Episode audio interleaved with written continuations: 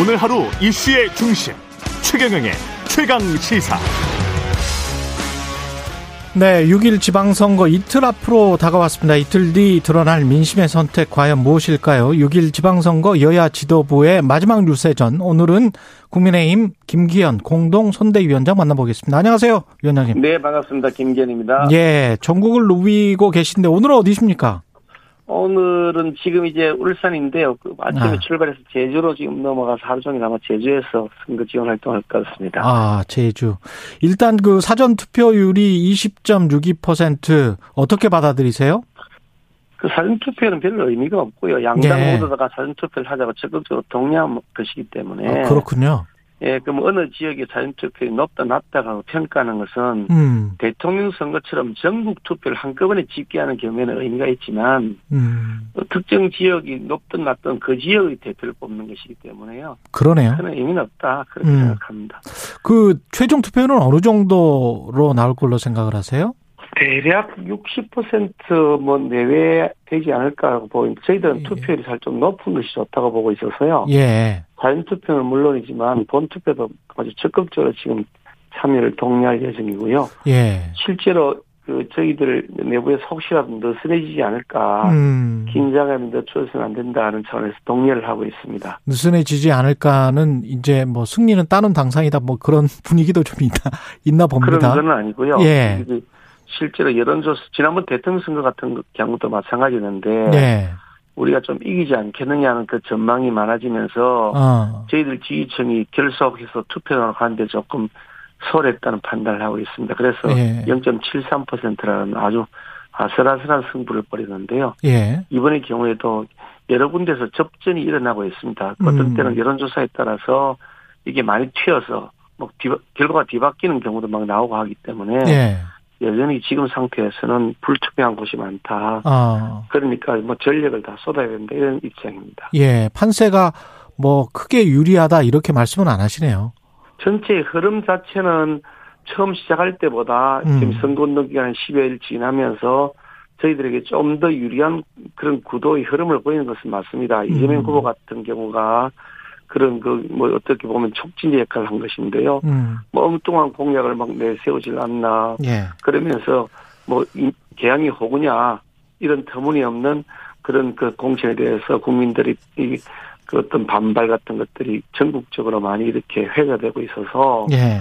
그런 측면에서 또 윤석열 대통령이 그동안 취임 후에 보여주었던 그친그 서민적인 행보들 그리고 음. 개방적이고 소통 소탈한 모습들 거기에 또 저희 그 당 내, 민주당 내에서는 내분이 생겨서 지도부끼리 서로 치고받고 싸우지만 음. 우리 당 내부에서는 그런 불협화 없이 단일 대우로 잘 이렇게 보조를 맞추는 모습 이런 것들이 여러 가지 호재로 작용하고 있는 것은 맞습니다만은 음.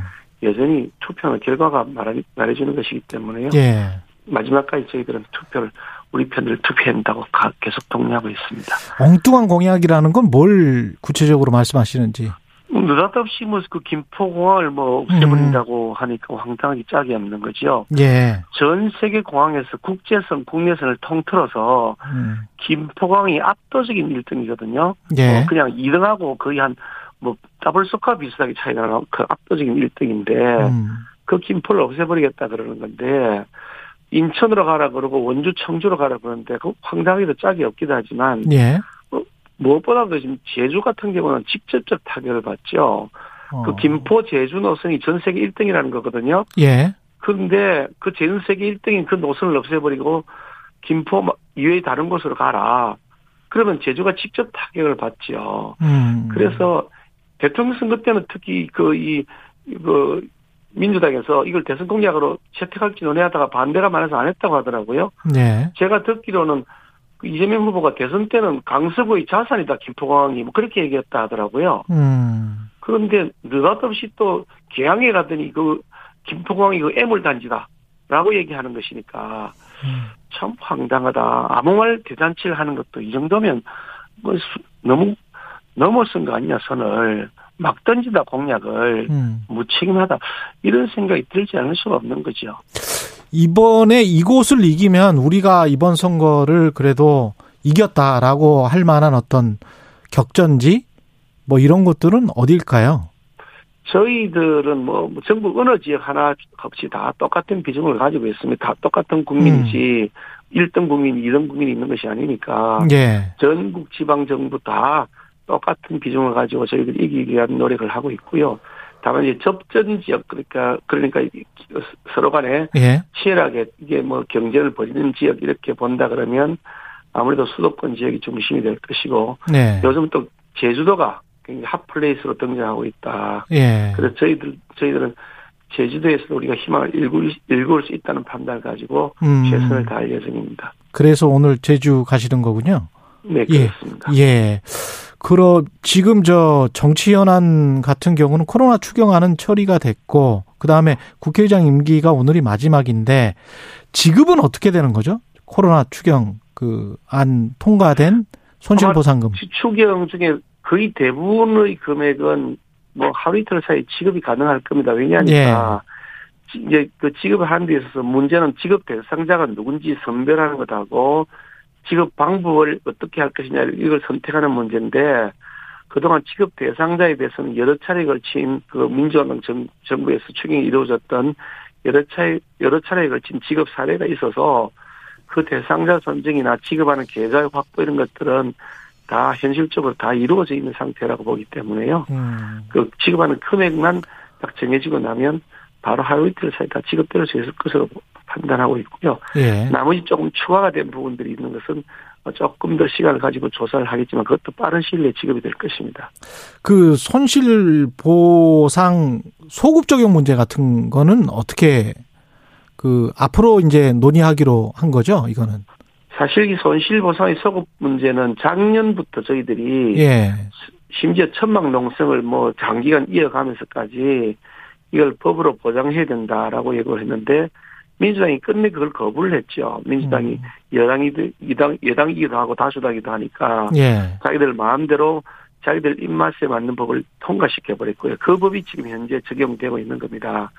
그 상태에서 저희들이 추경을 내니까 음. 저희 정부가 내니까 갑자기 손실보상 소급 적용하자는 법 고치자고 민주당이 나와서 정말 참 청개구리 심보다는 생각이 드는데 지금 일단 지급을 우선 할 건 해놓고 음. 손실보상의 소급 적용을 포함한 재반 문제들에 대해서 논의하자 이런 얘기인데요. 음. 저희들은 기본적 가지고 있는 생각이 이렇습니다. 행정부가 정부가 국민을 상대로 영업의 시간의 제한, 뭐 영업의 그런 어떤 대상의 제한, 뭐 인원의 제한 이런 형태로 했다 그러면 예. 그는 국가가 어떤 명령이나 행정 조치를 통해서 국민들에게 손실 손실을 보게 한 것이기 때문에 그 손실에 대해서는 완전하고 정당한 보상을 하는 것이 헌법의 기본 원칙이라는 생각을 가지고 있고요. 예. 앞으로 그와 같은 형식으로 제도를 개선해 나가야 된다고 보고 있습니다.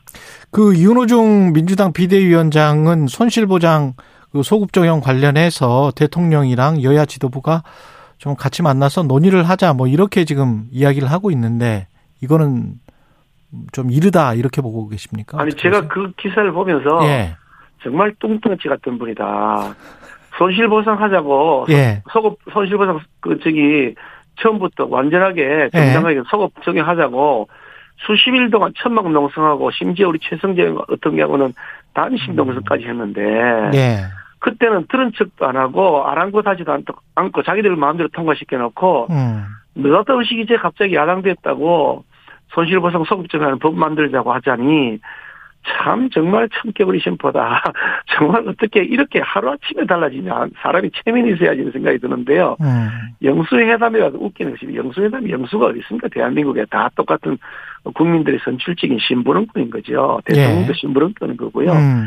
영수란 말 자체가 틀린 용어고요. 음. 제가 야당 대표할 때 우리 당이 야당 대표할 때 문재인 대통령이 만나자고 아무리 얘기해도 답변도 없, 만나자 말자 답변도 없으시더니, 음. 우리 대통령은 아, 빨리 처리하고 만나자 그러지 않습니까? 지난번에 추경, 제가 알기로는 추경 예산안, 그거 시정연설 할 때, 마치고 나서 마포에 소주라도 한잔 합시다라고 민주당 측에 제안한 것으로 알고 있습니다. 민주당 측에서 그에 대해서, 어, 이, 안 한, 그, 거부하는 반응을 보였다고 제가 들었는데요. 예. 언제든지 그냥 뭐, 뭐, 마포에 있는 식당에서 만나서 얘기합시다. 청와대 같은 구중 궁궐에서 만나 가지고 뭐 비밀스럽게 할 것 없이 국민들을 속으로 들어가 속타라 얘기합시다. 그게 윤석열 대통령이 가지고 있는 현재까지의 모습이고 그렇게 공식적으로 반응을 이미 그런 그 답변을 내놨지 않습니까? 예. 언젠지 야당 대표가 만나서 얘기하지 왜 못하겠습니까? 오히려 음. 안한 것은 민주당 정권입니다. 제가 그렇게 만나자고 해도 소식이 없더라고요. 예. 지금 전 정치권 관심은 뭐 선거도 선거지만 선거 이후에 당내 파워 게임이나 뭐 이런 거에도 이제 관심이 좀 있나 봐요. 그래서 최근에 이제 국무조정실장으로 내정됐던 윤정원 IBK 기업은행장 낙마 과정에서 권성동 원내대표가 그 강력하게 반대를 했잖아요. 그게 어떤 어떤 사람을 염두에 둔 겁니까? 혹시? 그뭐 뭐 윤종원 은행장 같은 네. 경우는 뭐 그분에 대한 평가는 각자 시각에 따라서 다르니까 예. 그것은 각자의 판단에 맡기기로 하고요. 이번에 정권 교체를 이유는 그게 뭐가 뭐 때문에 정권 교체가 됐느냐 이유가 뭐냐 음.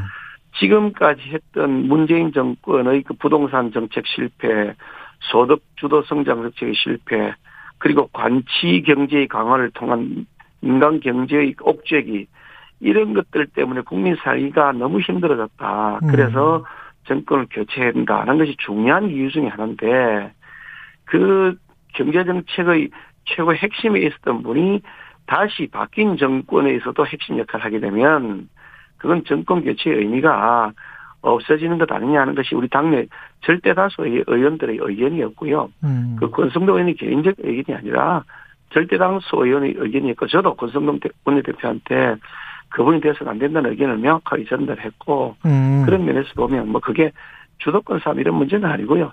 정권 교체의 의미를 정확하게 파악하자라고 하는 그런 정체성의 문제라고 생각합니다. 그 대통령실은 혹시 어떤 의견이었습니까? 관련해서. 그렇지 뭐 대통령실하고 제가 직- 직접 쫓아가진 않았고 음. 권성동 대표하고는 이런저런 얘기를 나눴습니다만 그 얘기를 제가 다 말씀드리기는 적절하지 않은 것 같습니다. 그래요. 그 민주당에서는 이렇게 되면은 총리가 책임 총리제라고 해놓고 이게 자기 사람인 비서실장이나 국무조정실장도 임명 못하면 허수아비 총리 아니냐, 뭐 식물 총리 아니냐 이렇게 이제 비판을 하잖아요. 책임 총리라고 하는 것이 국민에 대해서 책임지는 거잖아요. 정권 예. 교체를 하는 국민들에 대해서 책임을 지고 일을 하겠다는 것인데 네. 국민들은 예전에 경제 정책이 잘못됐다고 해서 정권 교체를 했는데 국민들이 뜻과 달리 옛날 사람을 쓰겠다 그러면 그거는 맞지 않나요? 그거는 식물 총리이 아니 이렇게 구별하는 거하고는 전혀 다른 차원을 가서 섞어가지고 음. 차원이 다른 얘기를 섞어서 얘기하는 것 같습니다. 그렇군요. 그 정호영 전 복지부 장관 후보자에 이어서 후임으로 지명된 김승희 복지부 장관 후보자 역시 이게 말에서 어떤 말들은 조금 좀, 좀 심한 말들이 있었다. 부동산 갭투기 의혹이 있다. 이해 충돌 논란이 있다. 뭐 이런 건데요. 이거는 당에서는 어떻게 보고 계시는지도 궁금합니다. 뭐 이제 뭐 청문 초기 단계이고 청문회를 예. 하는 과정에서 본인이 그 해명할 건 해명하고 반박할 건 반박하고 할 테니까 지켜보면 될 것 같고요. 예. 다만 이제 과도하게 흠진되게 하는 것들은 좀 보인다는 느낌이 좀 드는 것이 음. 뭐 저기 병력 문제에 관해서 그 아드님이 뭐 이 자료를 보니까 예. 어릴 때 눈이 찔려가지고 한쪽 눈이 영구 실명 상태가 되었다고 하거든요. 어, 어. 예, 그래 그러니까 한쪽 눈이 나빠지면 다른 쪽 눈도 같이 나빠지게 되는데 그래서 병력 면제를 받았다는데 그거 가지고도 시비를 걸었다 뭐 이런 얘기가 있다고 한다는데 음. 그런 것은 별로 그렇게 바람직하지 않은 것 같고요. 예. 농지법 이런 얘기를 하는 것 같던데 예. 이그 이분이 농지를 그 샀을 때 매입할 당시는 89년도라는데 그때 농지법은 96년에 제정이 되었기 때문에 매입할 때 농지법이 적용이 되지 않았다고 합니다. 그러니까 음. 제정되지 않은 법을 가지고서 그 소급해서 적용시키자. 뭐 법에는 소급 적용을 배제하게 이미 되어 있는 농지법이 그렇게 되어 있습니다만은 이런 형태의 그런 과도한 주장이었다고 하는데요. 그 지금 민주당 쪽 의견이요. 그래서 그런 부분들은 뭐 청문회 과정에서 밝혀지면 될 것이니까 한번 예. 지켜보시죠. 뭐. 예. 그리고 저 법무부 권한 비대화 관련해서 한동훈 장관 인사정보관리단 이거는 내일 구성되고 공식 업무 시작이 다음 달 7일 이렇게 관측들이 나오고 있는데 우려의 목소리가 야권에서 계속 나오고 있습니다. 그 참 저는 정말 이해가 안 되는 것이 예. 정말 문제가 되는 것은 대통령 비서실 의 권한이 과도하게 크다. 그것이 가장 큰 문제입니다. 예. 민정수석실에서 모든 것이 비밀스럽게 밀실에서 진행, 검증 업무가 진행이 되죠. 그래서 민정수석실에서 인사검증을 잘못했다는 그 지적이 되었을 때 자료를 내놓으라 그러면 전부 비공개 자료니까 내놓을 수 없다 그러고요. 그런 다음에 그 대통령이 그만두면 그 자료들 중에서 주요 자료들은 전부 다 대통령실, 대통령실 그 뭐 기록 보관이라고 다 들고 가버려서 숨겨버립니다. 완전히 밀실에서 비공개하면서 은밀하게 자기들끼리 무슨 짓을 하는지 모르는 상황들이 생기는 거죠. 음. 그렇게 음지에 있던 것을 양지로 끌어내는 겁니다. 법무부 자료는 대통령 자료가 아니기 때문에 나중에 다 공개가 되는 겁니다. 통상의 시스템으로 돌아오는 건데 대통령 비서실이라는 데서 은밀한 데 숨어가지고 뒤에서 쑥덕쑥덕 하는 것을 공개적인 시스템에서 하겠다는데 그걸 가지고 시비를 건다 그러면 투명성을 높이는 것을 시비를 걸겠다. 그럼 계속 음지에 살아는 겁니까? 참 황당하다는 생각을 합니다. 음, 투명하게 공개적으로 인사검증을 하는 것이다? 미국에서는 지금 법무부에서 다 맡아서 하고 있고요. 예.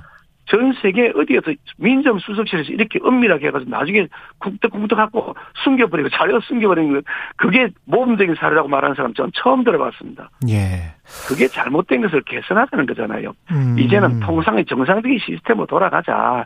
뒤에서 밀실에 사는 것이 아니라 음. 공개된 시스템에서 투명하게 하고 나중에 그 자료들도 나중에 다 필요하면 공개할 수 있을 때 되면 공개를 한다. 이런 원칙으로 돌아가는 것이기 때문에 오히려 예외를 원칙으로 바꾸는 것이다. 그게 너무나 당연한 것인데 왜 그걸 갖고 시비가 저는 이해가 되지 않습니다. 음, 알겠습니다. 지방선거 지금 시간이 다 됐네요. 남은 기간의 필승 전략 어떻게 이제 호소를 하실 건지 마지막 한 말씀 부탁드립니다. 저희들은 처음 시작할 때부터 마지막까지 일관되게 말씀드리는데 음. 윤석열 정부가 제발 일 좀 하게 도와주십시오. 거대 야당이 계속해서 몽니 부리고 발목 잡고 해서 일을 할수 없습니다. 하는 말씀이고 또 하나는 이렇게 계속해서 반대하는 야당에 대해서 정말 이번에는 회초를 좀 들어주십시오. 대선 불복을 계속하고 있는데 어떻게 국민들 여러분 야당을 이렇게 가만두시겠습니까? 라고 하는 고소를 드리고 있습니다. 알겠습니다. 국민의힘 김기현 공동선대위원장이었습니다. 고맙습니다. 네, 감사합니다.